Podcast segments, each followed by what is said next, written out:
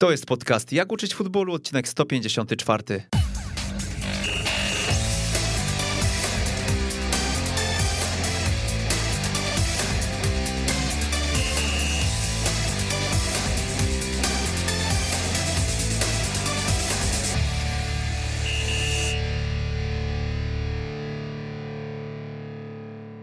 Jak uczyć futbolu 154. Przemysław Mamczak, witam serdecznie. Choć wielu słuchaczy e, może się dzisiaj zdziwić, e, że zaprosiłem go do Jak uczyć futbolu, myślę, że za półtorej godziny te osoby będą miały nieco inną percepcję, bo Rafał Wisłocki to nie jest prezes, a prezesem bywa, e, a jest trenerem, prawda Rafał?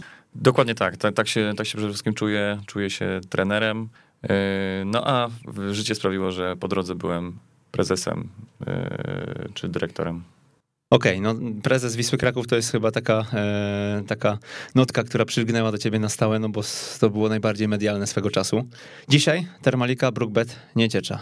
Dokładnie, dyrektor marketingu i promocji. Działam w Brookbecie od y, lipca tego roku. Wcześniej, wcześniej przez, y, przez chwilę w, w Sandecji Nowy Sącz jako y, dyrektor akademii, e, no a 12 lat Wiśle Kraków. No właśnie, wcześniej, e, zanim zostałeś prezesem, byłeś trenerem młodzieży od 2009 do 2015 roku, później dyrektorem Akademii Wisły, e, w Sandecji też, też e, dyrektor Akademii.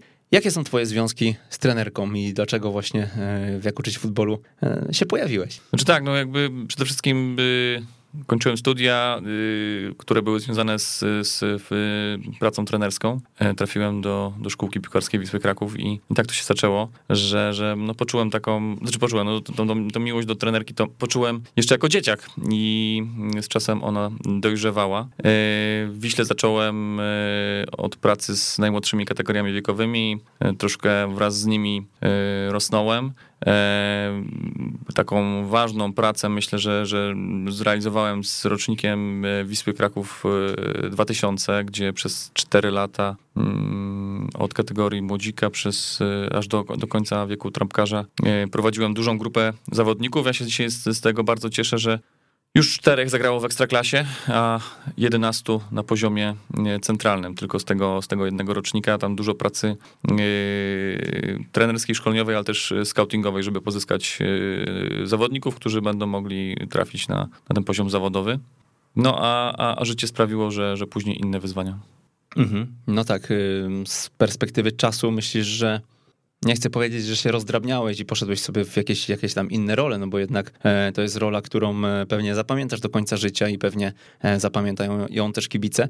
Czy twoim zdaniem to był czas, który był też owocny z perspektywy twojego szkoleniowego warsztatu? Czy tak, na pewno, wiesz, jakby cały czas jakby nie, nie uciekałem od tego, od, od, od, piłki, bo też starałem się prowadzić zajęcia czy indywidualne, czy wspierać trenerów, którzy, którzy do, do Akademii Wisły trafiali. Cały czas współpracowałem z wielkimi postaciami, pewnie tutaj o nich sobie gdzieś później jeszcze e, powiemy i cały czas mogłem też zdobywać tą wiedzę, która pozwala mi marzyć o tym, żeby trafić znowu na ławkę trenerską i być e, bardzo dobrym szkoleniowcem. Mhm, no właśnie, ty jesteś chyba taką osobą, która ciągle się kształci w tym, w tym kształceniu, w tym e, poszukiwaniu kolejnych, kolejnych inspiracji, nie ustajesz. No tak, y, myślę, że y, żeby zostać na rynku trenerskim, żeby cały czas y, być dużą wartością dla, dla środowiska, no to trzeba cały czas dbać o to, żeby pozyskiwać tą wiedzę. Ja, no tak jak mówisz, troszeczkę się nie zatrzymuję, jest, jest sporo rzeczy, które, które robię od oczywiście studia podyplomowe, zrozumienia gry to jest jedno z ważniejszych wydarzeń dla mnie, jeżeli chodzi o, o ten sezon, E, natomiast też wiele rzeczy związanych z możliwościami, które pandemia tak naprawdę nam przyniosła, tak? Czyli różnego rodzaju szkolenia e, online. Jestem stałym uczestnikiem STO. E, dużo, dużo rzeczy też robię z Olkiem Kowalczykiem, jeżeli chodzi o, o, o tą hiszpańskie, o hiszpańskie podejście w futbole Spaniol. No i wiele, wiele rzeczy, które, które myślę, że pomagają mi rzeczywiście rozwijać tą swoją, swoją ideę, tak żeby ona była była jakby zgodna z tym, co ja czuję, ale też ze standardami, które obecnie w świecie e, panują. Co czujesz? jeżeli chodzi o No rozwój. powiedziałeś, że idea musi być spójna Aha, z tym, co czujesz. Dobra. Wiesz co, ja tak trochę, trochę jestem w tym wszystkim e, romantykiem futbolu i pewnie mm, Cruyff, o którym troszeczkę rozmawialiśmy, tak, i, i, i ten, ten styl e, futbolu totalnego jest jakimś takim moim marzeniem. I pewnie czymś, co w jakiś sposób udało mi się zrealizować, zwłaszcza w takiej mojej ostatniej pracy trenerskiej, takiej dłuższej, czyli z Wisłą U17 na, w Centralnej Lidze e, Juniorów. Mm, Prowadziłem głównie chłopców e, z rocznika 2-4, którzy grali wtedy w lidze 2-3 i początek był e, pod wodzą innego trenera trochę trudny, ale później e, po kilku tygodniach pracy tak naprawdę byliśmy bardzo dumni z tego, w jaki sposób graliśmy w, tej, w tych rozgrywkach, a też e, był taki fajny sparring z Manchesterem United, w którym e, dosyć dobrze sobie radziliśmy, jeżeli chodzi o tworzenie sytuacji, jeżeli chodzi o tak naprawdę też budowanie gry, posiadanie piłki. Ja tak naprawdę też e, za główną ideę rywalizacji sportowej uważam zwycięstwo, więc y, też jestem mm, jakby osobą, która rozumie to, że nie- zawsze nie zawsze jesteś w stanie wygrać w, w sposób taki, że będziesz więcej miał piłkę, czy więcej sytuacji stworzysz. Natomiast jakby jeżeli, jeżeli tylko podejmujesz rywalizację, to warto było myśleć o tym, żeby wygrać mecz, więc musisz też poszukiwać takich rozwiązań, które przyniosą ci ten końcowy rezultat e, pozytywny. Mm, e, Tutaj warto, warto jakby nadmienić, no pewnie dużo nauczyłem się od Gonzalo Fejo, kiedy, kiedy pracował w, w akademii, e, bo tak naprawdę no, Gonzalo pokazywał też takie te strategie, jak dominować nad rywalem, nie posiadając piłki i, i to, było, to była też bardzo dla mnie ważna rzecz, która pokazała mi, że niejednokrotnie przyjdzie nam rywalizować z przeciwnikiem, który, nie wiem, będzie miał e, większe możliwości, jeżeli chodzi o, o poszczególne składowe. Często jako polskie zespoły, nie wiem, gramy z europejskimi, które mają tych zawodników y, o wiele droższych y, i pewnie ten potencjał ich ogólny, całościowy jest wyższy, natomiast możemy doprowadzić do takiej sytuacji, że odniesiemy zwycięstwo, tak? Wiele znamy takich przykładów i, i warto o tym pamiętać, żeby później móc doprowadzić do tego, że, że odniesiemy sukces. Jak dominować nad przeciwnikiem, nie posiadając piłki? No myślę, że warto mieć sposób taki, który jakby zamknie struktury, y, zamknie możliwości grania y, pomiędzy naszymi zawodnikami. Y, Będziemy świadomie wpuszczali rywala w poszczególne sektory boiska, ale też będziemy wiedzieli, w którym momencie chcemy piłkę odebrać i w jaki sposób później przetransportować ją w strefę bezpośredniego zagrożenia i, i będziemy potrafili też zdobyć bramkę. To tak w takim, w takim tele, tele, teleekspresowym skrócie. E, No, czyli przede wszystkim jakaś strategia, jakiś plan e, musimy obrać. No dokładnie, a wiesz, y, kolejny element pewnie, który, który dzięki portugalskiemu naszemu przyjacielowi trafił do, do, do mnie, tak, do mojej biblioteki, czyli model meczu. Y, Coś takiego, co y, w jakiś sposób y, pierwszy stworzyliśmy, tworzyliśmy w Akademii Wisły, ja też będąc w Sandecji dużą wagę do tego przywiązywałem, czyli tak naprawdę to, w jaki sposób chcemy zachowywać się w poszczególnych momentach meczu, a do tego też scenariusze gry, czyli jeden z, jeden z fajnych e, z fajnych e, kursów, które e, e, Aleksander Kowalczyk przygotował, gdzie, w którym też brałem, brałem udział, uważam to za wielką wartość. Musimy być przygotowani na to wszystko, co nas może w meczu spotkać i po- powinniśmy potrafić zareagować. Tego bym chciał też od swoich zespołów, tak? Czyli żeby moi zawodnicy niekoniecznie przez e, moje wskazówki potrafili reagować na to, co się dzieje na placu, żebyśmy wiedzieli, jak zachowywać się, kiedy rywal presuje nas e, w trzech, w czterech, w pięciu e, i, i żeby zawodnicy sami czytali te, te, te momenty. A do tego ważne, ważne rzeczy, że no czasem jest końcówka meczu i ty musisz albo doprowadzić do tego, że, że zremisujesz, czy wygrasz to spotkanie, albo potrzebujesz utrzymać wynik. Mm, I poprzez takie oddziaływanie chciałbym e, też prowadzić szkolenia. A powiedz, bo mm, mówisz o futbolu totalnym, z drugiej strony Olek e, bardziej pragmatycznie chyba podchodzi do piłki. Mm, Jak to wszystko cyrklujesz, jak znajdujesz gdzieś pomiędzy tym balans, taki, taki złoty środek, swój środek? Wiesz co, myślę, że myślę, że tutaj zależy też od tego y, dużo, co zawodnicy czują. Ja staram się zawsze bardzo dużo czasu poświęcać na rozmowy z, z zawodnikami. Mam też taką zasadę dzięki projektowi, projektowi psychologów, dzięki współpracy z, z Olą Adamiec, która jakby była takim koordynatorem tego projektu przez kilka lat w Wiśle. Nie, Taka z, z, zasada właśnie rozmowy z zawodnikiem, z, każdemu zawodnikowi, przepraszam, inaczej, po każdym treningu poświęcam czas jednemu zawodnikowi koncentruje się na tym, żeby właśnie z daną osobą, z jednym zawodnikiem porozmawiać, dzięki czemu uzyskuje informacje po, po miesiącu praktycznie od, od całego zespołu w takich, myślę, rozmowach. Mikrodawkach. No właśnie, w rozmowach, które, które niekoniecznie są jakimś dużym obciążeniem dla tych zawodników, tylko najczęściej to są e, rozmowy w ich naturalnym środowisku, gdy wiem, jesteśmy na boisku, czy schodzimy, schodzimy z, z placu gry, przechodzimy do szatni, gdzieś w korytarzu tak zupełnie na luźno, nie, nie, nie, nie w formie takiej gabinetowej, tylko bardziej takiej, takiego small talku. E, No i dzięki temu tak naprawdę jestem w stanie też zrozumieć, jakie jest podejście zawodników do, do piłki.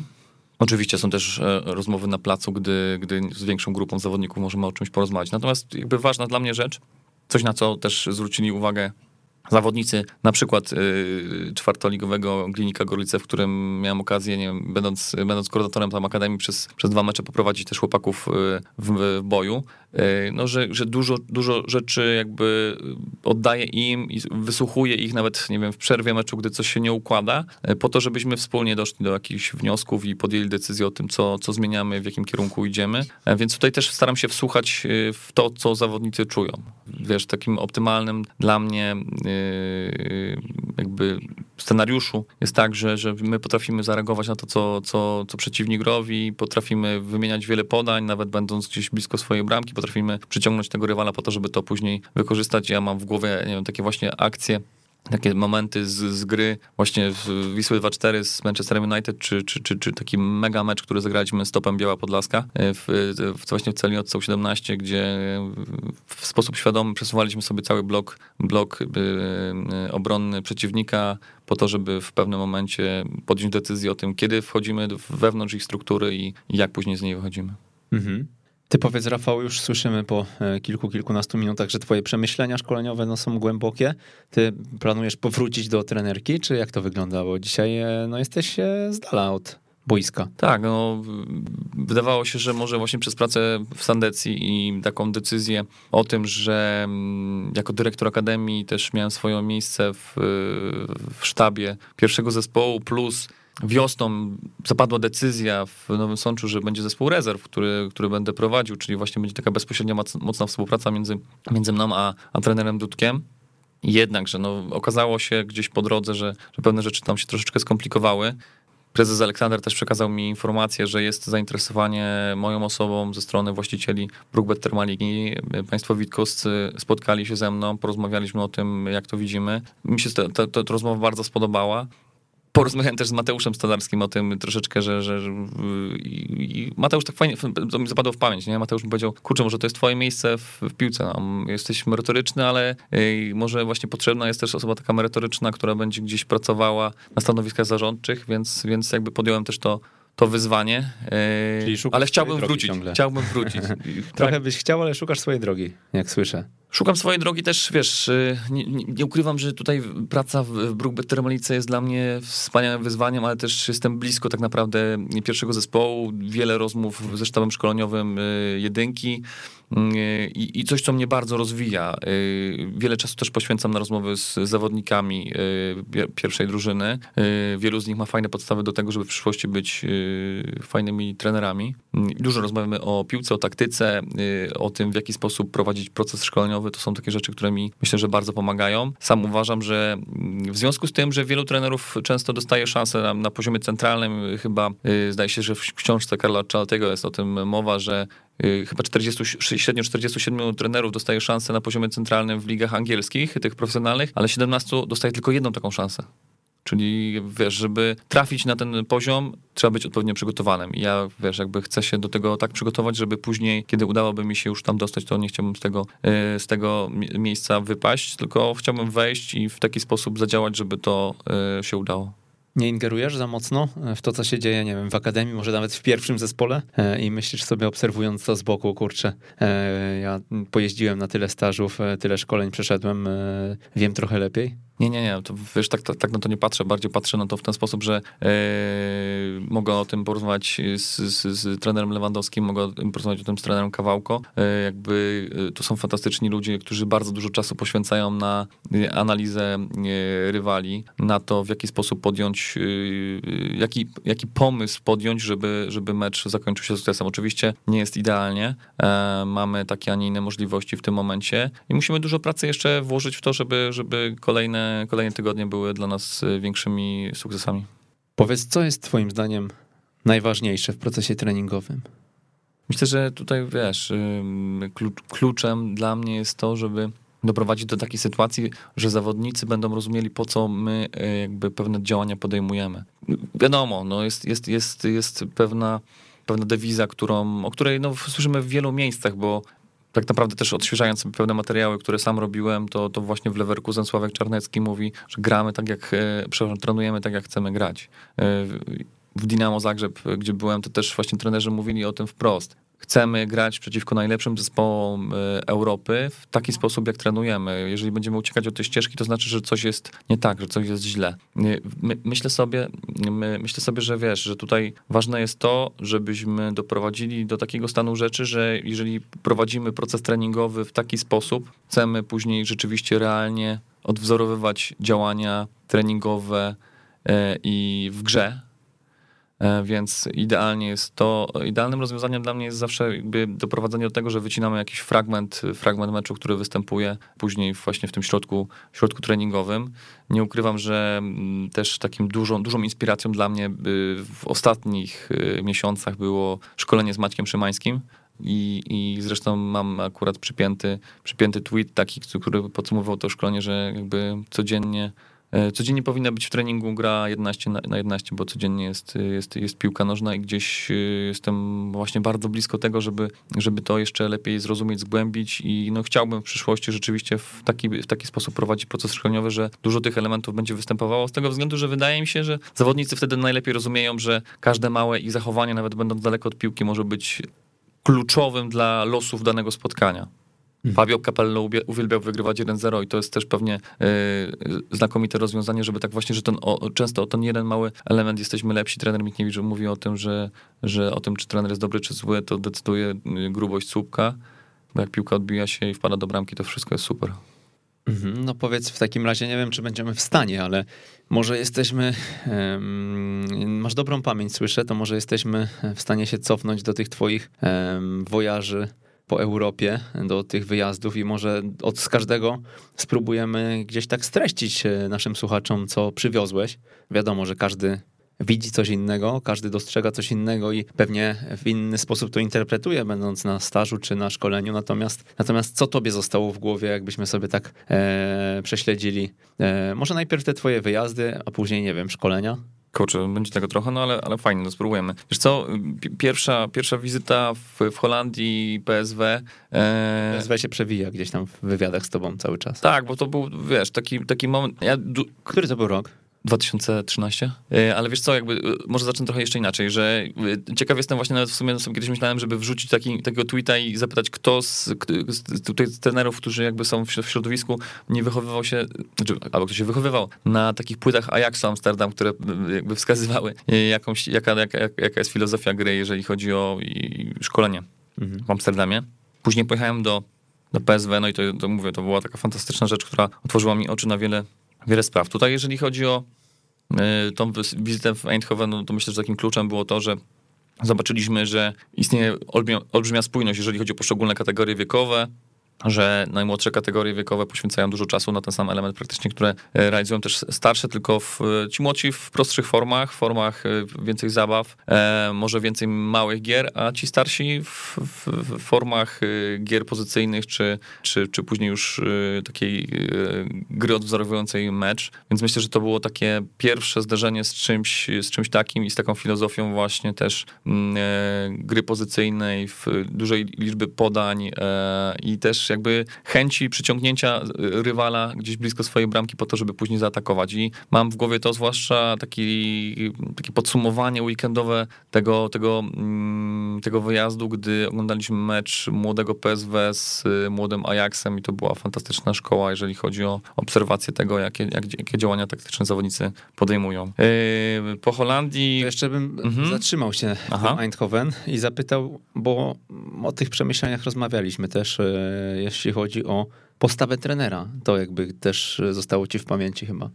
Y, mówisz, no, no, tak, no jakby to pewnie jest taki wniosek ogólny, że, że, no w wielu miejscach byłem z różnymi trenerami, e, wielu trenerów, którzy jakby byli skoncentrowani na tym rzeczywiście, co, e, co można wyciągnąć z, z, z danego miejsca. E, ja wiesz, jestem też osobą, która dużo, dużo notuje i spisuje sobie jakby swoje myśli i, i też myśli osób, z którymi, z którymi rozmawiamy, mo, moich kolegów, z którymi, z którymi też e, uczestniczę w tych stażach. Natomiast no, to w każdym stażu było, wiesz, e, często tak, że no, niektórzy byli bardziej skoncentrowani na samym wyjeździe, otoczeniu, klimacie miasta, a mniej może na centrum treningowym. Ja tam, wiesz, tak naprawdę e, na centrum treningowym byłem od, od rana do wieczora, bo, bo starałem się jak najwięcej z tego wyjazdu rzeczywiście wyciągnąć, ponotować i mhm. porozmawiać z jak największą liczbą ludzi. No dobra, ale mm, widziałeś różnicę w postawie Holendrów? Bo ja tak to zrozumiałem, być może trochę mm-hmm. niedokładnie teraz, teraz wywoła, tak, wywołałem ten temat, co, ale, ale, też. No, oni byli u siebie, nie? No to, to,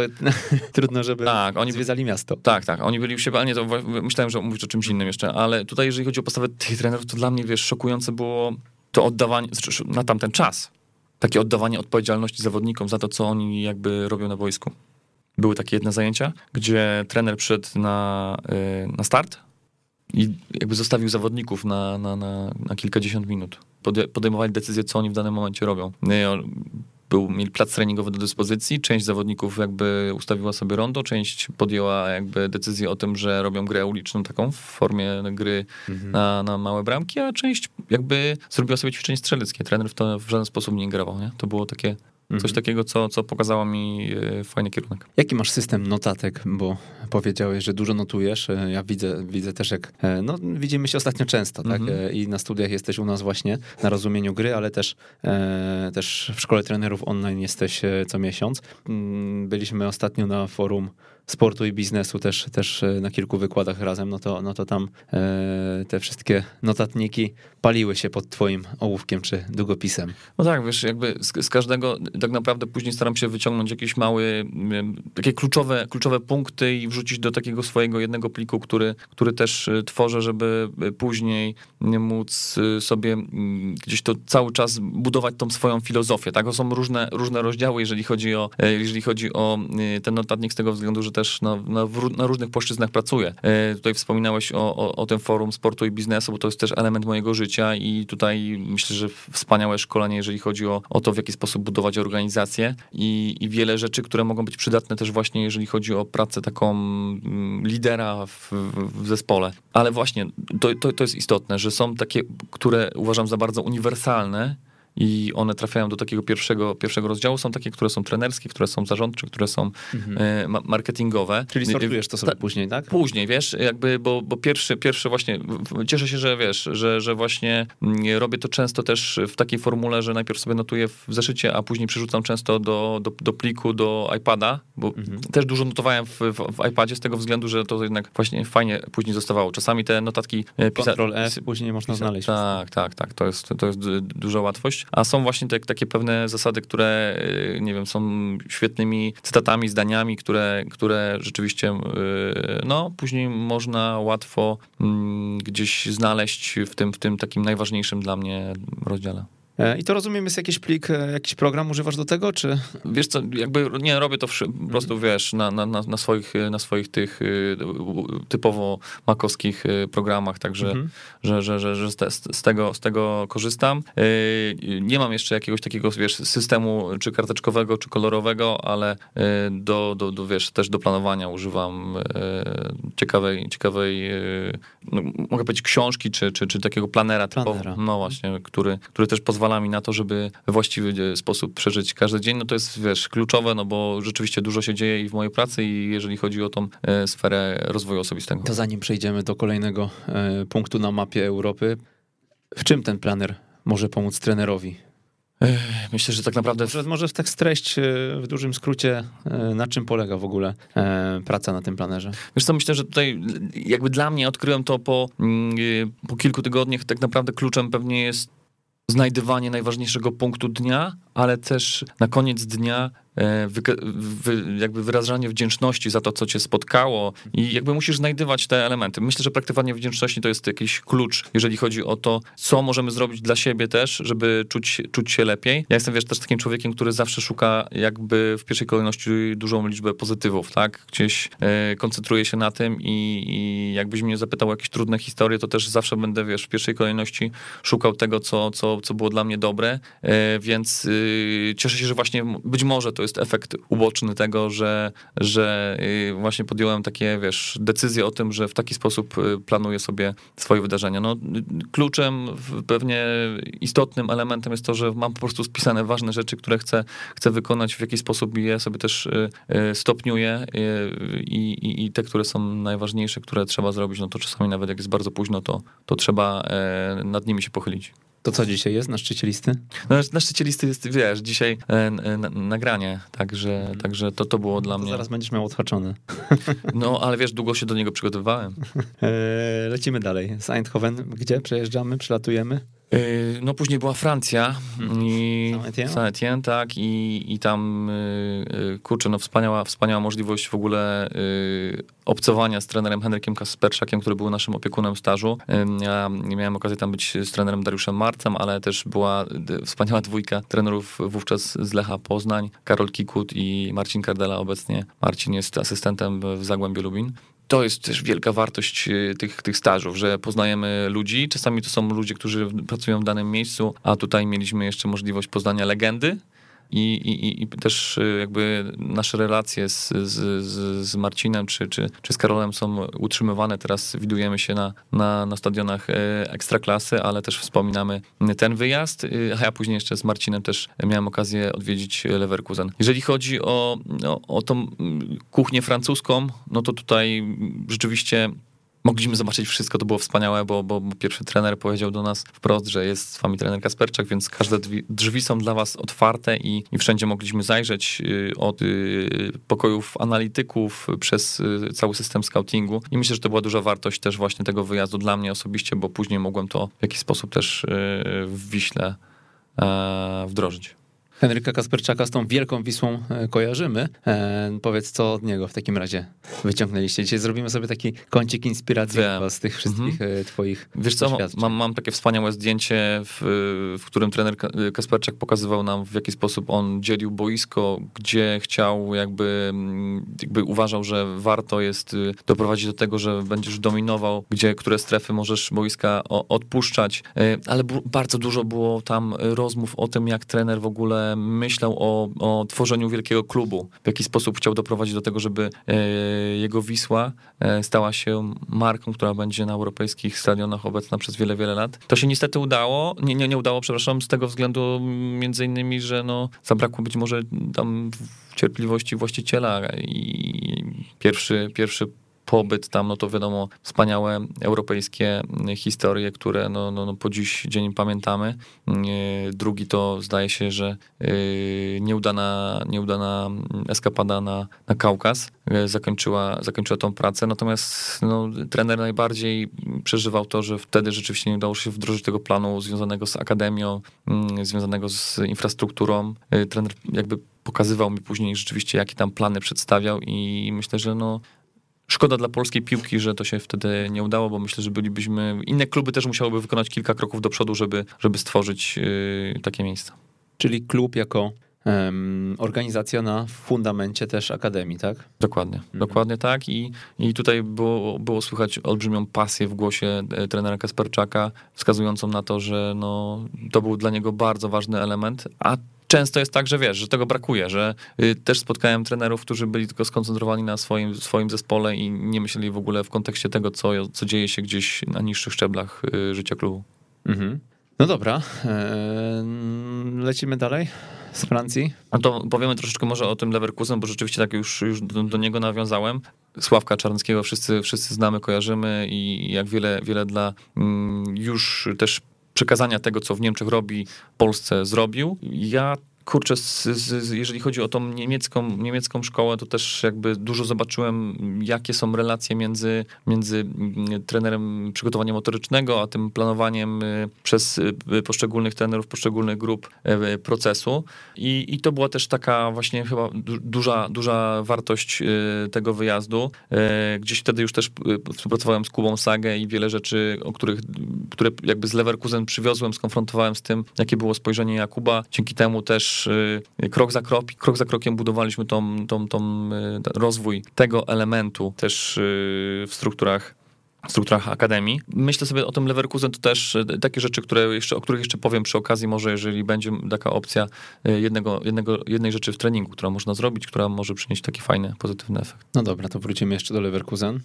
Była, była e, sąsiadem Niemiec z Belgii, a tam poznałem Filipa Raczkowskiego. Z Belgii tak naprawdę, jakby mówimy tak o może jednym, jednym szczególe, to myślę, że fantastyczna sprawa, jeżeli chodzi o y, wprowadzenie wśród dzieciaków takiej formy, która y, jest bardzo atrakcyjna i wymaga od nich y, kreatywności, ale też szybkiego działania, czyli takie festiwale gier, gdzie w dwójkach dwójki rywalizują i cały czas dzieciaki grają, nie ingerują trenerzy, dwójka, która w jakiś sposób y, czuje się zmęczona, schodzi z boiska, wchodzi za chwileczkę kolejna, bo jakby za każdą z bramek znajdują się kolejni koledzy, którzy szybko zastępują tych, którzy czują się zmęczeni. I, i, fantastyczna sprawa, jeżeli chodzi o, o to, że właśnie no, to też element, który gdzieś później w Polsce zafunkcjonował, tak? czyli te e, ciche linie boczne.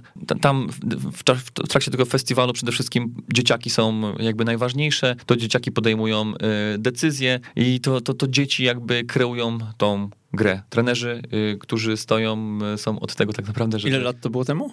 Kurczę, to było, wiesz co, z 5, 5 lat temu. Mhm no to trochę mamy e, opóźnienia względem. No właśnie tak, zachodu, więc, więc, tak? więc... o PSW, mhm. oddawanie decyzyjności, mm, oddawanie władzy zawodnikom, jeśli chodzi o nawet mm, formy treningowe, tak? To tak. W jakiś sposób chcieli, chcieli pracować na boisku, teraz e, w Belgii, jak widzimy, e, podobnie.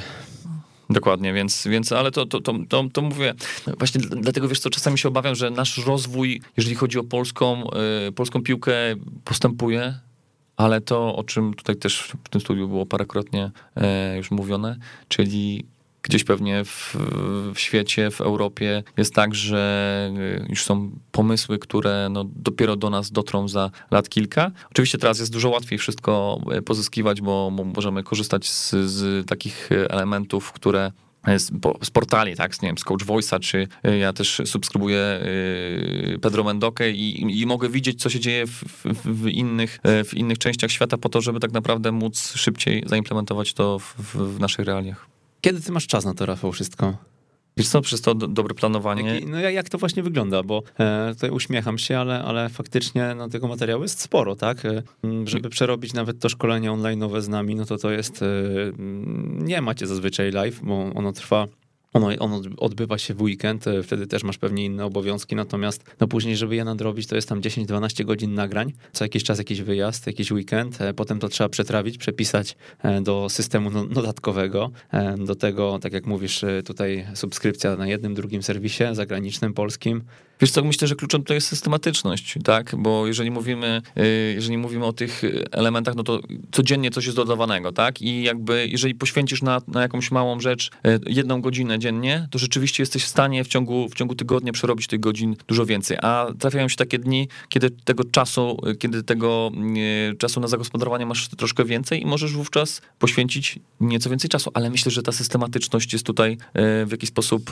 kluczowa i to, że są momenty w ciągu dnia, gdzie rzeczywiście jest pewna rutyna i pewne działania, które, które mają miejsce. E, wiesz, jakby zastanawiam się nad tym, czy ja, wiesz, e, w jakiś sposób nie zaniedbuję na przykład oglądania meczów w tygodniu, bo jak, no, Ligi Mistrzów e, czy Ligi Europejskiej niestety oglądam już na przykład mniej, ale wolę wybrać, wiesz, obserwacje na instacie, nie wiem, Szachtara Donieck po to, żeby zobaczyć, jak, jaka jest idea właśnie funkcjonowania zespołu Dezerbiego, Często łapię się na tym, że kiedy poświęcam y, czas na to, żeby obejrzeć jakiś mecz na żywo, to bardziej oglądam go w roli kibica i, i, i żyję emocjami, aniżeli jest, jest to jakaś taka praca szkoleniowa, więc jakby mniej, mniej zdecydowanie meczów oglądam w tygodniu. Bardzo mocno żyję ekstraklasą z racji tego, że, że jakby muszę wiedzieć, co się dzieje w danym miejscu, w danym klubie, jak wyglądają e, trybuny, jak wyglądają zespoły, bo tym też e, no, z, tego, z tego żyję. E, natomiast rzeczywiście mniej jest czasu na, na, na te ligi europejskie czy, czy też europejskie puchary. A czym się różni oglądanie mm, po kibicowsku meczu, a takim warsztatowym, w warsztatowym stylu, żeby, żeby się rozwijać jako trener? Jak ty to widzisz? Czy wiesz, no takie oglądanie kibicowskie, no to koncentrujemy się na emocjach, tak, na tym, co, w jaki sposób pewnie zespoły przede wszystkim funkcjonują w grze ofensywnej, bo pewnie najłatwiej jest śledzić piłkę. A gdy oglądasz w sposób trenerski, no to koncentrujesz się często na tym, co jest najdalej od piłki i, i w jaki sposób e, funkcjonują e, zespoły, jeżeli chodzi o fazę defensywną. Każdą, każdy z, z, momentów w grze. Więc yy, oglądanie na przykład yy, przeze mnie Szachtara, to opiera się na tym, że staram się znaleźć jak najlepszy, yy, jak najlepszą kamerę. Yy, ja nie ukrywam, że wiesz, też jeżeli chodzi o taktyczne oglądanie meczów, najbardziej lubię oglądać za bramki. Wtedy widzę odpowiednie ustawienia i łatwo mi złapać całą strukturę i, i też widzę w jaki sposób, na jakiej szerokości, na jakiej głębokości zespoły funkcjonują. A wiesz co, jeszcze jeżeli chodzi o, o, o, takie oglądanie szkoleniowe, no to myślę, że tutaj właśnie poprzez chociażby te, te, te portale, które dają takie możliwości, no to jest możliwość cały czas zatrzymania, pobrania tego pliku, przerobienia go, więc, więc no to jest taki element, który jest bardzo, bardzo istotny. Jeszcze było kilka miejsc, które odwiedziłeś. Tak. Y, Myślę, że to jest dobre, dobre, dobra koncepcja, żebyśmy szli jeszcze mhm. po kolejne i gdzieś, gdzieś rozwijali te wątki, o których mówisz. Jasne. Grecja i y, wyjazd, wyjazd do, do Paoku, yy, organizowany przez Bartka Kubicę. Tam poznałem wspaniałego, wspaniałego człowieka, y, Daniela Bigasa Alsine, który jest wychowanym La, wychowankiem La Masie, był tam dyrektorem.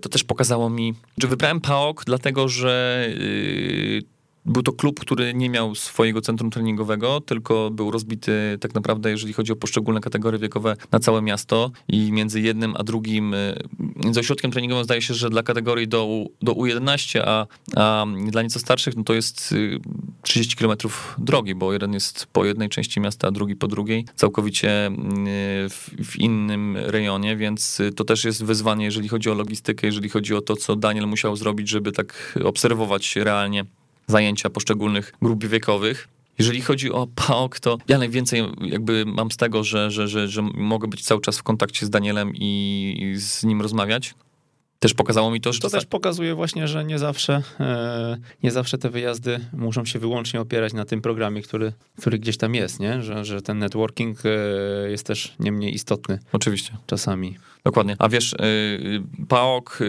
był też takim miejscem, który, gdzie Daniel powiedział mi o tym, no, po dwóch latach skończył tam pracę z tego względu, że Grecy nie dali się przekonać do tego, żeby wprowadzić taki system, który, który on widział dla, dla piłki. Hmm. I ja później, już nawiązując do tego, co będzie, będzie następne, czyli wyjazd do kraju Basków, e, do, do odwiedziny mm, e, Olka Kowalczyka, no to tamten system rzeczywiście funkcjonował. E, trenerzy, którzy pracowali w Athletic Bilbao, realizowali to, e, co było jakby założone, jeżeli chodzi o e, fundamenty i, i, i to wszystko działało doskonale. Daniel o tym mówił, ale mówił też o tym, że trenerzy nie chcą się dać przekonać do tego systemu.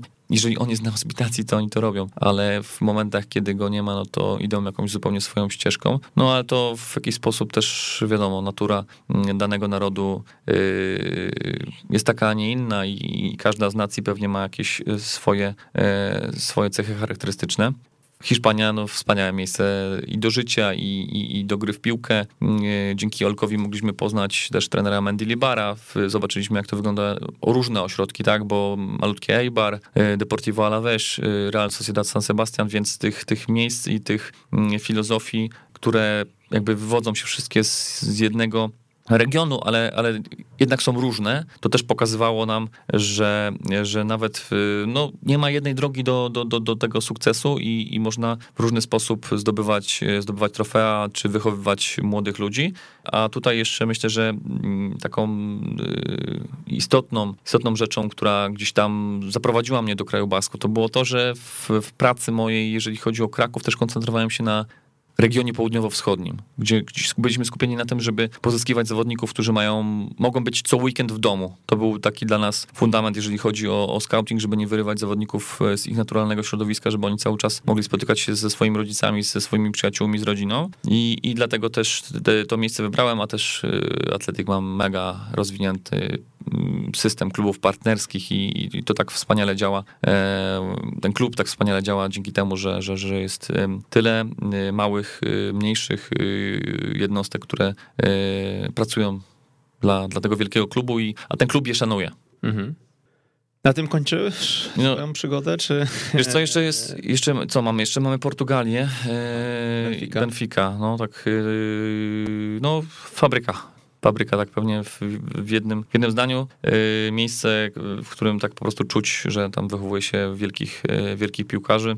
Tam fajnie oglądałem mecz y, Młodzieżowej Ligi Mistrzów, gdzie patrzyłem tylko na, na jednego zawodnika i to był Thiago Dantas, który, który teraz y, wylądował w Bayernie. Nie rozwija się jego y, pewnie ta ścieżka kariery tak dynamicznie, jak wszyscy myśleliśmy bo wydawało się, że, że będzie to zawodnik, który, y, znaczy jak, pamiętam jak zobaczyłem pierwszy trening tego zespołu młodzieżowego, to kurczę, patrzę, taki malutki chłopiec, chudziutki, ale... Warunkami fizycznymi tak, się też wyróżniał, tak? Tak, tak, tak, tak, było, rzucał się w oczy, natomiast jeżeli... Ale mimo to jemu zaufali w tej Benfice, tak. ja też go pamiętam, widziałem w akcji, w meczu chyba ze Sportingiem w, tych ich, w tej ich CLJ i e, on miał opaskę kapitana, zdaje tak, się. Tak, tak, tak, więc rzeczywiście no, był takim zawodnikiem, który, w którego bardzo tam mocno wierzono, no ale on to udowadniał na boisku. Mm, taką strasznie ważną rzeczą było, było coś, na co ja, ja, właśnie nagrywałem, e, nagrywałem e, mecz ten, patrząc tylko na, na Tiago, jak się porusza, mm, jak szuka wolnych przestrzeni. Zwróciłem uwagę, jak dużo było momentów, kiedy on biegał tyłem, szukając jakby cały czas pozycji otwartej, Mm, I, I, jakby, no bo wiadomo, że, że w meczu z AEK-iem wówczas Benfica cały czas praktycznie miała piłkę, ale miała problem z tworzeniem sytuacji z tego względu, że AEK był skoncentrowany na niskiej obronie, no ale poprzez właśnie takie działania, poprzez jakby cały czas szukanie mm, bycia w pokoju, mm, czyli jakby wewnątrz takiego czteroosobowej struktury obronnej rywali, Tiago rozrywał, rozrywał te, te ich struktury i, i dawał możliwość zdobywania y, wolnych przestrzeni czy tworzenia sytuacji e, swoim partnerom. Mhm. Rafał, powiedz, bo ty za czasów Wisły też e, współpracowałeś z wieloma trenerami, e, czy jako prezes, czy jako dyrektor akademii. No i wiem, że też korzystałeś z tego, że byłeś tam gdzieś wysoko, prawda? No, wiesz, tak, no, to była część mojej pracy, tak? Współpraca chociażby z trenerem Stolarczykiem, który teraz tak jak, znaczy ja przewidywałem, że będzie trenerem kiedyś w przyszłości kadry narodowej, teraz jest tej drugiej najważniejszej kadry, ale tak, to, to było coś, coś, co na pewno bardzo mi pomogło. Maciej ma taką zdolność niesamowitą, jeżeli chodzi o nie, taką inteligencję emocjonalną, ale też y, współpracę z ludźmi, których ma, ma w sztabie, bo Myślę, że te czasy y, takie bardzo trudne dla Wisły, tych ogromnych zawirowań, to zasługa właśnie y, lidera w postaci Maćka, ale też y, tych ludzi, którzy bardzo mu pomagali, jeżeli chodzi o merytorykę, tak, bo, bo, bo tam w tym sztabie był m.in. Radek Sobolewski, Mariusz Kondak, Mariusz Job i, i ten team tam rzeczywiście mimo tych trudności raz, że utrzymał tych ludzi w, w klubie, zespół dobrze sobie radził w rozgrywkach ekstraklasy, później wiosną mieliśmy tych problemów też sporo e, i, i różnych trudności, ale ale, no dzięki, dzięki Maciejowi to wszystko się w, tak trzymało mocno.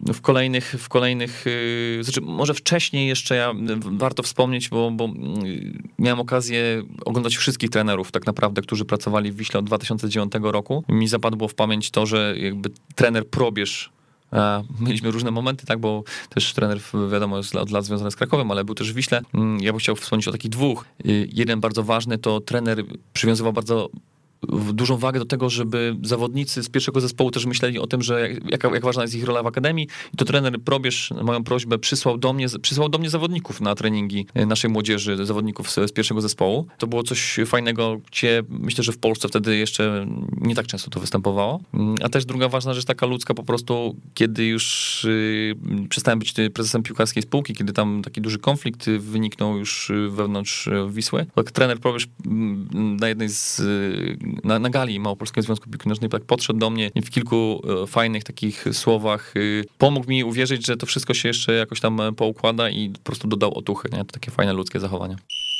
Trenerze, czy wiesz, że każdego miesiąca w ramach Szkoły Trenerów Online spotykamy się na szkoleniach online z trenerami, których słyszysz w jak uczyć futbolu? Najciekawsi goście z największą wiedzą do przekazania przekazują ją regularnie. E, przekazują ją e, w formie wykładów, w formie warsztatów, e, a osoby uczestniczące w szkoleniach otrzymują też prace domowe do realizacji na kolejne dni. 10 godzin szkolenia, dostęp do niego przez kolejne 14 dni. Jeżeli chcesz poznać szczegóły, zapraszamy na ekstratrener.pl ukośnik STO. Czemu Maciej Stolarczyk to twoim zdaniem dobry kandydat na selekcjonera kadry? Kompetencje miękkie, czy, czy co tutaj jest e, z jego... Mm.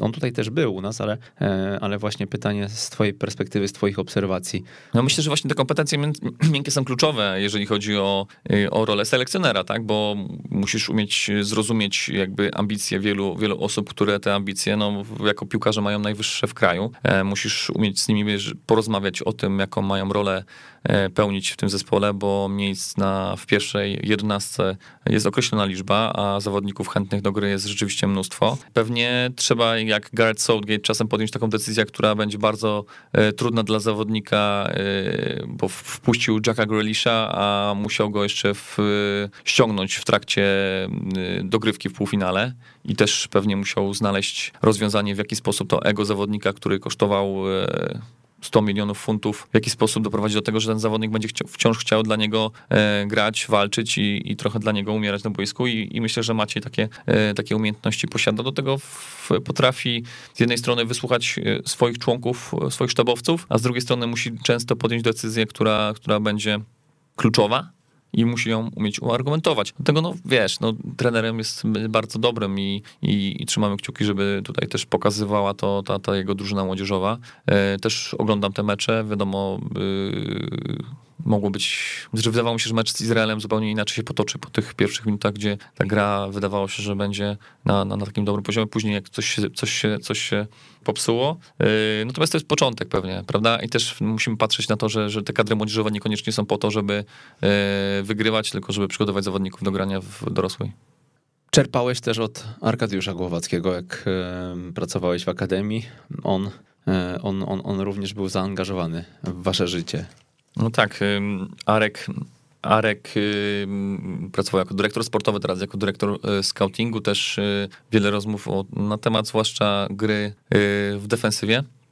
Rzeczywiście Wisła fajnie potrafi zagospodarować ludzi, którzy na boisku spisywali się znakomicie, a, a teraz mogą pomagać, jeżeli chodzi o rozwój i akademii, i pierwszego, pierwszego zespołu. Tutaj Arek myślę, że właśnie jest takim e, wielkim mentorem, jeżeli chodzi o to, co, co można, w jaki sposób można poprawiać grę, grę obronną, ale, ale też po prostu jako, jako człowiek jest, jest wspaniałą postacią i, i, i gościem, z którym może pogadać na, na każdy temat. No i wiesz, rozwija się mocno, jeżeli chodzi o, o, o ten proces scoutingowy, obserwacji. E, myślę, że, że to będzie też duża, duża wartość dla Wisły w przyszłości. Jego współpraca z, z Tomkiem Posiecznym myślę, że może przynieść takie bardzo pozytywne e, skutki e, w postaci tych zawodników, których e, Wisła będzie ściągać do siebie. A powiedz, Twoim zdaniem, ci byli piłkarze to dobry kierunek, żeby mm, uzupełniać nimi właśnie struktury klubów, akademii. Wiele osób gdzieś tam narzeka, że e, oni mają za łatwo, no bo trochę tak było w ostatnich latach. E, PZPN też, też e, promował jednak byłych piłkarzy i wiemy, że z nimi jest bardzo, bardzo różnie, czyli tutaj nie deprecjonując oczywiście zasług nikogo. Podejście jest czasami mocno roszczeniowe, e, nie oparte na fundamencie jakiejś wiedzy czy, czy merytoryki, e, ale z drugiej strony właśnie te przykłady, o których mówisz, pokazują, że nie można się też zamknąć na te osoby, tak tylko, e, tylko jak, jak wszędzie bywa różnie. Wiesz, ja znowu wiesz, będę skoncentrowany na tych pozytywnych przykładach, wiesz, i, i nie ukrywam, że jako y, dyrektor Akademii Wisły rozmawiałem z kilkoma zawodnikami, y, którzy kończyli, czy byli na finiszu swojej ścieżki piłkarskiej i namawiałem do tego, żeby podjęli właśnie pracę w Akademii. Myślę, że mogę o tym powiedzieć, że, że, że nie wiem, że takie rozmowy toczyłem z, czy, czy z Radkiem Sobolewskim, czy, czy, czy z Mariuszem Jopem, który finalnie rzeczywiście do, do tej piłki młodzieżowej najpierw w Wiśle e, trafił, później do sztabu pierwszego zespołu. Też jeszcze wciąż grającym i spisującym się bardzo dobrze na boiska pierwszego Rafałem Boguskim, który też ma taką smykałkę do tego, żeby w przyszłości być e, szkoleniowcem. E, uważam, że to za wielką wartość.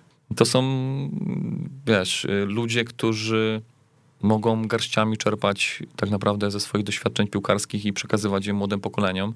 Do, do młodych ludzi mm, dużo łatwiej trafi pewnie taka opowieść, jaką nie ja usłyszałem trenera Mariusza Lewandowskiego o tym, jak y, y, opowieść o rywalizacji Szachtara na San Siro z Milanem i, i, i, decyzjach trenerskich, które zapadały w szatni, które były kluczowe dla, dla losu spotkania, to jest, wiesz, bardzo plastyczne. Tak jak powiedziałeś, no, no nie należy tego generalizować. Są wspaniali, wspaniali piłkarze, którzy poświęcają bardzo dużo czasu na rozwój osobisty i, i, właśnie rozwój trenerski. E, są też ludzie, którzy jakby nie są związani z, z, z karierą piłkarską, z boiskiem, a też mogą świetnie sobie poradzić e, na ławce trenerskiej. E, więc no tak naprawdę to myślę, że najwięcej będzie zależało od tego, kto w jaki sposób chce się rozwijać i co chce dawać swoim zawodnikom. Zresztą teraz przypomniałem sobie, że przecież trenera Stolarczyka spotkałem na kongresie psychologii sportu. E, tam go zaprosiłem właśnie do radia. Mm, powiedz Rafał, od kogo nauczyłeś się najwięcej i kto w tym całym twoim e, piłkarskim życiu był najważniejszą postacią? Wiesz co, myślę, że kluczowy moment y, to było ściągnięcie do, do, y, do Akademii Wisły Gonzalo Fejo. Mm, myślę, że wiele nie tylko ja, tylko całe, cała akademia, wszyscy ludzie, którzy gdzieś w tej akademii byli, dowiedzieli się naprawdę bardzo dużo mm, o piłce, jak na piłkę można patrzeć y, inaczej. No, tam mamy, mieliśmy mocną grupę ludzi, tak? Bo jakby nawet patrząc przez pryzmat tego, jak wiele osób trafiło później do piłki ekstraklasowej, czy w niej funkcjonuje, czy, czy też pierwszoligowej, y, to rzeczywiście grupa bardzo mocna. Ale Gonzalo wniósł bardzo dużo. Jaka to była historia z nim właśnie? Skąd on, skąd on się pojawił w Krakowie? Bo on był w Legii, ale potem już tak. był w Lizbonie. Tak, wrócił do Lizbony. I to było akurat, wiesz co, po, po, po spotkaniu z Grześkiem Koprukowiakiem, zdaje się, zdaje się ze, ze Scouts for Football, rozmawialiśmy o tym, że potrzebujemy jakiejś osoby, która byłaby liderem takim, jeżeli chodzi o merytorykę. No i pojawiło się tam sporo, sporo nazwisk, ale jakby mnie najbardziej e, przypadło do gustu to, że, że, że żeby właśnie może pomyśleć o tym, że, że Gonzalo będzie taką osobą. No to była, wiesz, duża odwaga też, żeby raz zadzwonić do, do Gonzalo, który wtedy w Lizbonie sobie układał życie. Dużo musieliśmy też rzeczy, wiesz, tak naprawdę zrobić, żeby dać Gonzalo takie warunki, które by pozwalały na to, żeby on dobrze się czuł w, w Krakowie. Tutaj otrzymałem też wsparcie od jednego ze sponsorów, który nam bardzo mocno pomógł. No ale to, tak jak mówię, no to myślę, że to był taki wspaniały fundament pod to, co później się działo. Gonzalo szybko trafił do pierwszego zespołu. Ale znaleźliśmy zastępstwo fajne w postaci, w postaci Tomka Tchórza, który, który w, w Akademii Wisły y, spędził no tylko, tylko i aż y, niecały rok, ale Powiem tak, ja trochę żałuję, że nie wykorzystałem tak dobrze tego czasu, jak Tomek był w Krakowie, bo uważam go za, za, za osobę, która po prostu w jakiś sposób jest geniuszem, co może później przynosić taki problem, że, że, że pojawiają się konflikty wewnątrz, wewnątrz Akademii, bo może nie do końca zawsze wszyscy rozumieli e, Tomka i to sprawiło, że e, nie wszystko pewnie udało nam się idealnie rozwiązać. Mam nadzieję, że jeszcze kiedyś będę mógł, mógł z Tomkiem właśnie, czy, czy z Gonzalo e, powspółpracować, ale wiesz, tych ludzi, którzy ja miałem dużo szczęścia, że, że no, wiesz, trafiłem do, do, do, do Wisły pewnie, bo ta marka przyciąga wspaniałych ludzi. E, ja myślę, że bardzo dużo to już o czym powiedziałem. Projekt psychologów sportu, e, e, profesor Blecharz jakby był patronem tej całej idei i to też był element, który bardzo mocno pomagał nam wszystkim w, w rozwoju. Też Kuba Sage, jeszcze wtedy pewnie mniej znany, te, on zaczynał też pracę jakby w, no, pracę w, w grupach akademii to przyjeżdżał jeden, dwa dni w tygodniu, częściowo pracował w innych miejscach, e, później w większym wymiarze, no i też, też to skończyło się tym, że Kuba awansował do mm, e, do jedynki. Czyli nie było jednej osoby, która się No myślę, że- wyróżniła ponad tych wszystkich, chyba że ten Gonza- Gonzalo. Znaczy tak? wiesz, no, zacząłem od Gonzalo, był pierwszy, nie? Jakby pewnie tak, tak, tak. y, y, Myślę, że to może być osoba, która, która w, w takim dużym stopniu zmieniła takie spojrzenie nie tylko mnie, ale wielu ludzi związanych z Akademią Wisły na, na piłkę. A powiedz z perspektywy właśnie osób, które ściągałeś do Wisły, czujesz, że nie wiem, masz dobrą intuicję, czy dobre oko do ludzi, czy to jednak e, po prostu mm, merytoryczna rozmowa, w której oni argumentami byli w stanie się obronić i jednak e, ty jako osoba, która też pracowała jako trener, która dużo się kształci, dużo widzi, dużo czyta, po prostu byłeś w stanie ich dobrze weryfikować. Myślę, że, że wiesz, no tutaj ta wypowiedź jest taka dosyć, dosyć trafna. Wiele.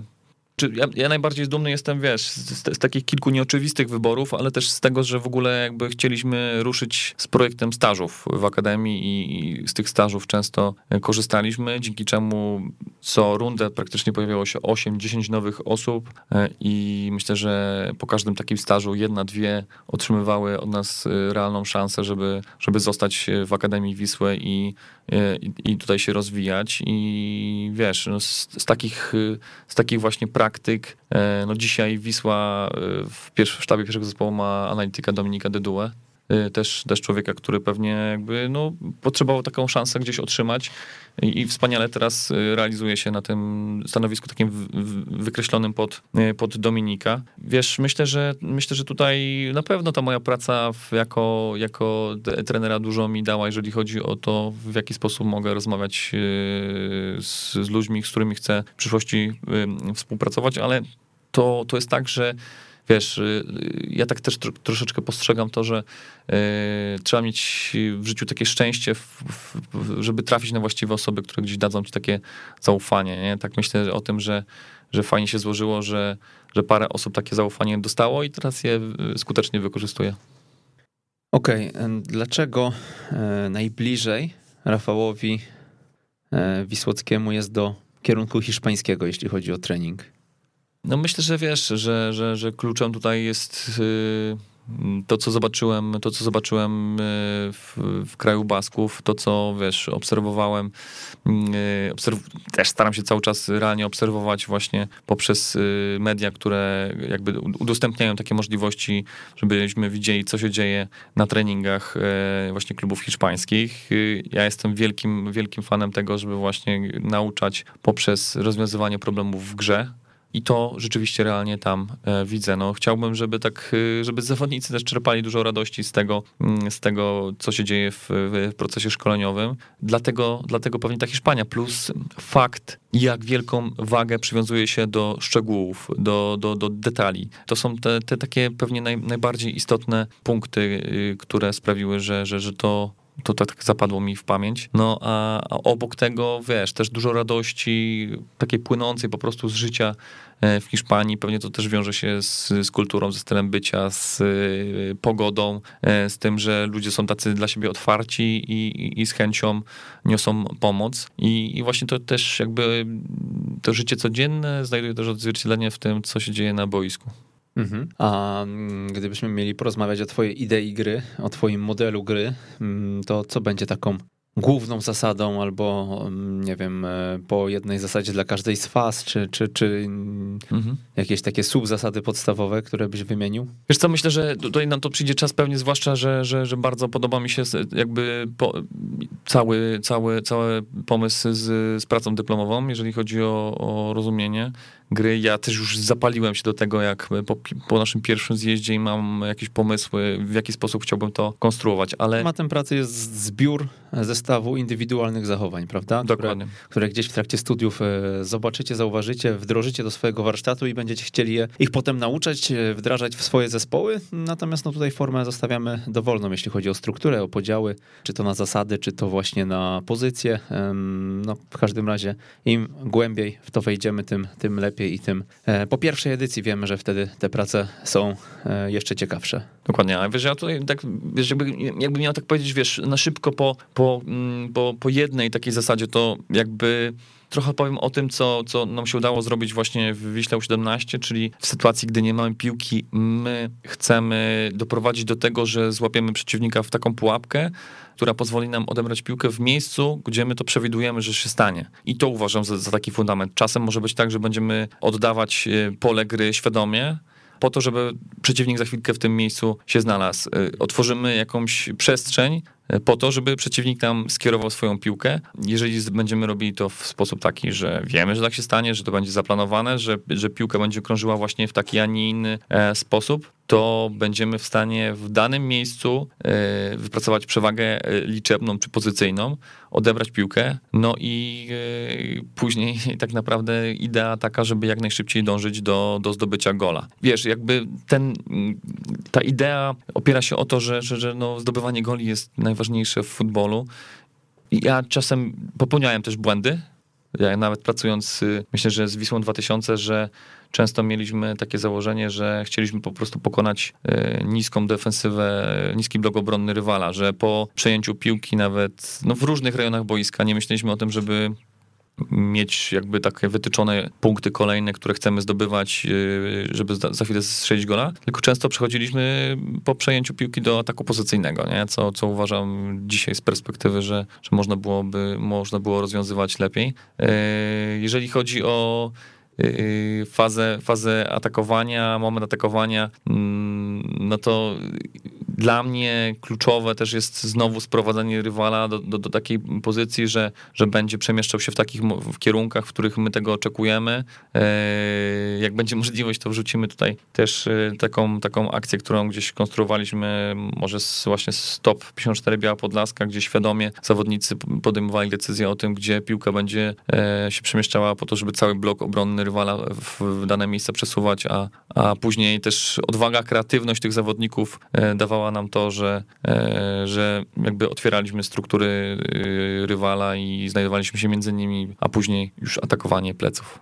Powiem tak, e, z perspektywy tego mojego wstępu e, i tego pierwszego zdania, o którym mówiłem, że e, gdzieś może nie jesteś kojarzony z tą trenerką, no to, to myślę, że jakbyśmy zebrali wszystkie osoby, które czynnie nie pracują w zawodzie, ale o tym zawodzie coś tam wiedzą, no to pewnie mógłbyś, mógłbyś w tej grupie mm, znaleźć się w jakimś czubie, bo widać, że też, też no, dosyć chyba te doświadczenia ukształtowały kształtowały cię jako trenera, bo dokładnie wiesz, w jaką stronę chciałbyś to pokierować i dlaczego tak? Tak, no wiesz, powiem tak, że no, fakt, że mogłem uczestniczyć w tylu, wiesz, szkoleniach, w tylu różnych stażach, pracowałem z takimi, wiesz, z taką armią świetnych ludzi, to na pewno dało mi to, że ta, y, ta wiedza jest y, spora, Myślę sobie, że wiesz, że też w tym mają mi pomóc y, te studia podyplomowe, nie? żeby to troszeczkę sobie poukładać wszystko w głowie. To uważam, że wiesz, y, to była taka rzecz, którą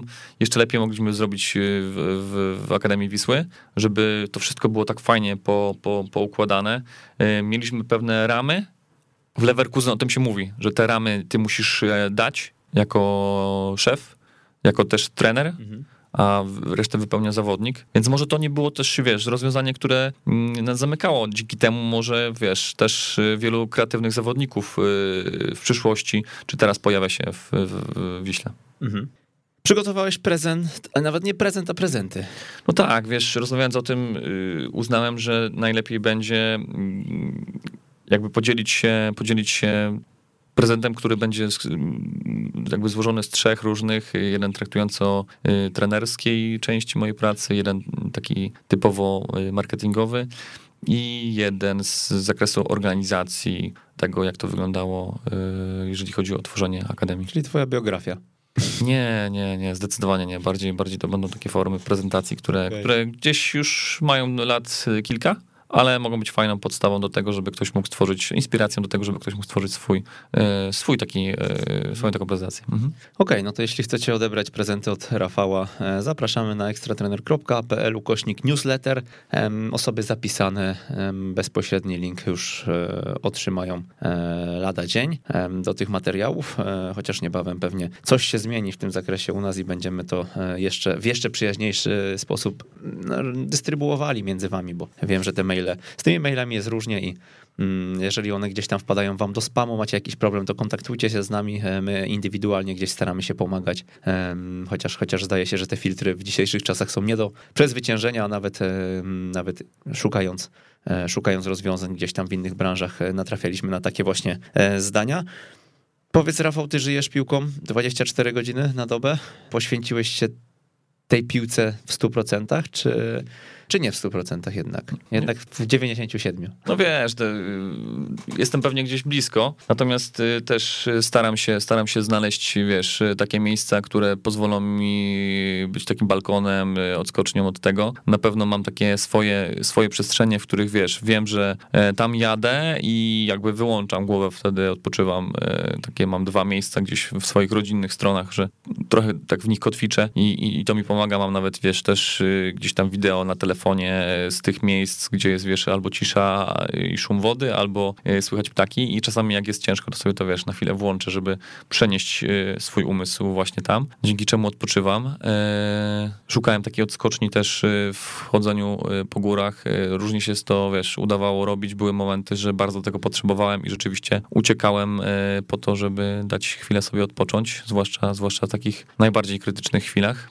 kiedy był na to czas. No właśnie i tutaj jest jakby, wiesz, takie takie słowo, takie zdanie klucz, bo, bo, bo, no bo ostatnie lata były dla mnie takie dosyć zwariowane, trudne i czasem tego takich chwil na balans brakowało, nie? Przez to mhm. ten balans niestety został zachwiany. Teraz cały czas y, też pracuję nad tym, żeby ten balans do mojego życia y, wrócił, żebym potrafił sobie, wiesz, te, takie ważne elementy w swoim życiu poukładać. No bo nie ma co ukrywać. Przez to, że podjąłem jakieś y, odważne, ryzykowne decyzje, no to też wiele rzeczy w swoim życiu mm, już tak bezpowrotnie straciłem, nie? Mhm. Powiedziałeś e, dla strony Akademii Wisły, że droga do sukcesu wiedzie przez porażki, ale tylko wtedy, gdy wyciągamy z nich wnioski. No, taki frazes trochę, nie? Ale ostatnio słuchałem też y, podcastu Głowa Rządzi y, i tam dużo o, też o porażce, y, więc, więc polecam. Wiesz co, jak to sobie gdzieś tam odświeżyłem, że rzeczywiście taki, taki całkiem, całkiem, całkiem sympatycznie i cieszyłem się, że na przykład jeden z rodziców z, z, z zespołu Krakowi gdzieś przypomniał mi ten, ten, te słowa, no a ten podcast też to pokazał, że to też zależy od tego, w jaki sposób my patrzymy na porażkę. Ja uważam, że rzeczywiście często konstruując jakieś plany gier, zwłaszcza w akademii, musimy przygotować zawodników do tego. 90% zespołów więcej meczów yy, nie wygrywa niż wygrywa, tak? Bo jednak statystyki ligowe pokazują nam to, że trzeba zawodników też na to przygotowywać. Warto więc jakby dbać o to, żeby trenerzy o tym myśleli, że konstruując jakby wyzwania dla swoich zespołów, czy to wyzwania ligowe, turniejowe, myśleli też o tym, że po prostu są takie mecze, które ty musisz przegrać. Musisz umieć z zawodnikami o tym rozmawiać i o, o wygranych i o porażkach, e, więc yy, tak, no zdecydowanie tak. Pewnie jakaś rutyna musi funkcjonować, jeżeli chodzi o to, w jaki sposób się zachowujemy po meczach, żeby zawodnicy też yy, wiedzieli, czego, czego oczekujemy żeby to wszystko y, miało, miało sens. Uważam, że akurat ten zespół Wisły 2000 też sporo tych meczów y, przegrał, co przyniosło finalnie pozytywne skutki, bo, bo no mówię, no, wielu tych chłopaków gra dzisiaj zawodowo w piłkę. Mam nadzieję, że kilku jeszcze zagra też na boiskach Ekstraklasy. A dlaczego łatwo jest być piłkarzem w sobotę, a dużo trudniej od niedzieli do piątku? No to wiesz, jakby to jest tak, że, że, że w sobotę wychodzisz na, na, na plac gry i możesz błyszczeć, y, tylko pytanie, co rzeczywiście w tygodniu zrobiłeś. Wielu młodych zawodników przez to traci, tak, bo są albo tak mocno rozwinięci w stosunku do swoich kolegów, albo fizycznie, albo piłkarsko, że w tygodniu nie poświęcają tyle czasu na, y, na, na przygotowanie do tego wydarzenia, które będzie miało miejsce przy okazji y, gry mistrzowskiej że z czasem wszyscy ich gonią, a a dlatego właśnie mówię o tych porażkach. Y, to teraz przypomina mi się y, to, co mówił Radek Sobolewski, który wspominał o tym, że był zawodnikiem numer 12-13 w Jagiellonii ze swoich czasów, ale z ciężką pracą, chęcią tego, żeby udowodnić, że będzie y, najlepszy, jakby przeskakiwał kolejne, kolejnych zawodników i kolejne szczeble na, na, na swojej drodze do, do, do wielkiej piłki. Więc, y, ale wiesz co, ja, ja tak sobie też o tym myślę, że trochę też tak jest z byciem trenerem, że, że, że teoretycznie w weekend może być wszystko super fajnie. Po wygranej często zapominamy o tym, żeby przeanalizować mecz i, i, z zawodnikami porozmawiać o tym, co zrobili na boisku. Zapominamy też o tym, żeby właśnie może w niedzielę odpocząć. Żeby, wiesz, zadbać o ten balans i żeby wszystko właściwie w kolejnych dniach działało. Więc, więc to nie dotyczy tylko zawodników, ale też e, trenerów. E, jakby za taki klucz uważam pasję i szacunek do tego, co, co robimy. Jak obserwujesz siebie przez pryzmat lat, to mm, widzisz taką ewolucję e, i nie wiem, zwracasz uwagę na jakieś takie gwałtowne, duże zmiany, czy raczej to, było, to był proces i to się stopniowo gdzieś tam ulegało po prostu kolejnym korektom?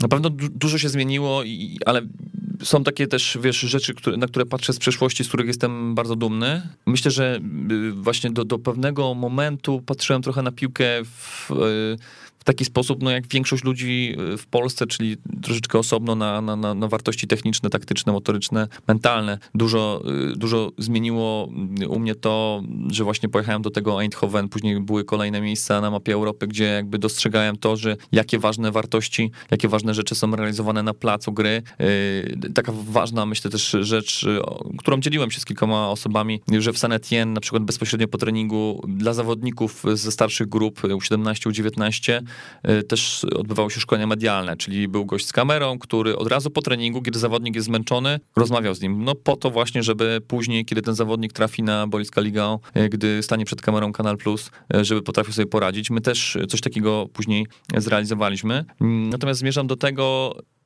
pewnie od, od takiego 2015-17 roku zupełnie inaczej zacząłem patrzeć na piłkę.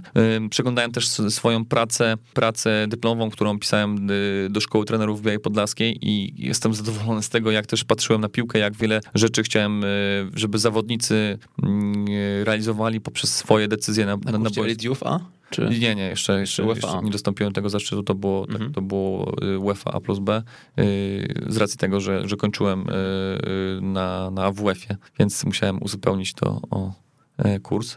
Ale jestem zadowolony z tego, co, co, co tam zobaczyłem. Z, z, ludzi, których tam e, spotkałem, to są też przyjaźnie, które e, trwają po, po dziś i wielu tych, z tych ludzi znajduje się mm, w wielkiej piłce, no chociażby Maciek Kędziory.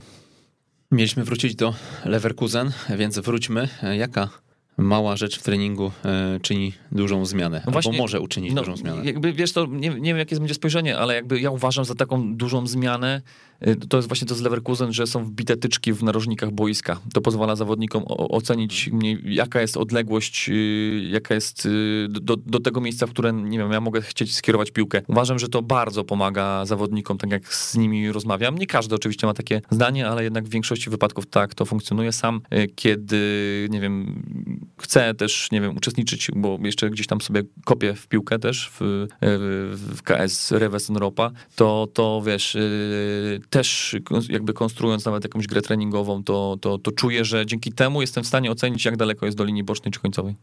Mhm, no fajny, fajny rzut, na który pewnie mm, rzadko kiedy zwracamy uwagę. W Bayerze rozumiem jest to... Um, tak, tak, tak. No jakby wiesz, jeżeli... Standard jakiś, tak? Jeżeli będzie taka opcja, to w podsumowaniu gdzieś wrzucimy pewnie jakiś link do tego, żebyśmy mogli zobaczyć, jak to tam e, wygląda i, i myślę, że to przynosi efekt. Mhm. Czytasz książki? No zdarza się sporo. A, zdarza się czy sporo? Nie, nie, no czytam, czytam, ale też wiesz, dużo, dużo jeżdżę, więc y, też y, dużo słucham. Mhm. Gdybym miał właśnie udzielić jakiejś rady młodemu trenerowi, to myślę, że to jest ważne. Nie? Jeżeli jedziesz autobusem, gdzieś tramwajem, to, to czytaj. Prowadzisz samochód, to słuchaj podcastów albo słuchaj książek. Ja tak właśnie robię. Jakie pięć tytułów poleciłbyś naszym słuchaczom? Wiesz co, tak sobie przemyślałem to i, i, i trochę to jest takie związane z moimi fazami życia yy, i, i, nie będą to tylko, yy, wiesz, pozycje sportowe, ale wiesz, ja tak stałem się człowiekiem takim, wiesz, też romantykiem futbolu, ale też w ogóle w życiu tak wierzę w takie duże wartości przez książkę, którą, wiesz, to jest lektura szkolna z liceum, ale wiesz, na mnie miała dużo oddziaływania, nie? To, wiesz, Goethe i Cierpienie Młodego Wertera. Naprawdę książka, która, wiesz, bardzo duży miała na mnie wpływ, jeżeli chodzi o, o moje życie. E, jak być skutecznym trenerem, e, Rainer Martens, to, to wiesz, uważam, że dla mnie to była Biblia, jeżeli chodzi o to, jak konstruować swoją, wiesz, filozofię pracy szkoleniowej. Ja spotkałem na WF-ie krakowskim e, doktora Jacka Szelewskiego, który też jakby takie właśnie pokazał mi podejście, gdzie zawodnik jest w centrum.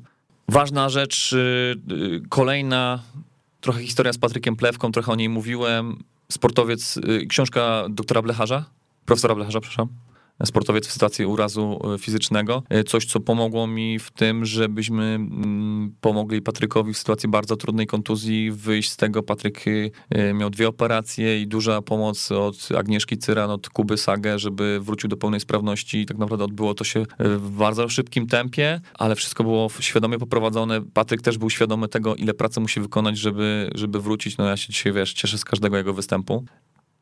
Myślę, że myślę, że y, taką kolejną ważną książką, też trochę inną, to jest Zdolny uczeń, to jest jakby Stephena Kinga, ale to jest jakby z, ze zbioru powieści Cztery pory roku, tam też jest, wiesz, taka wiadomo znana skazanie na Shawshank, ale ten Zdolny uczeń dla mnie to jest bardzo ważna książka z tego względu, że pokazuje, jak środowisko może oddziaływać na to, kim staniemy się w przyszłości. Y, tam akurat taki chłopak poznaje człowieka. O, nie, będziemy, nie będziemy więcej będziemy spoilerować. O, ale tak, ale po, polecam, bo to jakby to też pokazało mi, jak tworząc e, właściwe środowisko możemy, właściwe albo niewłaściwe środowisko możemy sprawić, kim staniemy się w przyszłości. I ostatnia to jest y, Sun Pin, Sztuka Wojny, coś, co gdzieś pomogło mi też pewnie w lepszym zrozumieniu trudnych chwil, które, które gdzieś spotkały mnie w, w życiu, o tym, i jak ludzie, którzy mają gdzieś doświadczenie, w, radzą sobie w konfliktach, co trzeba zrobić, żeby, żeby przyszłości sobie poradzić.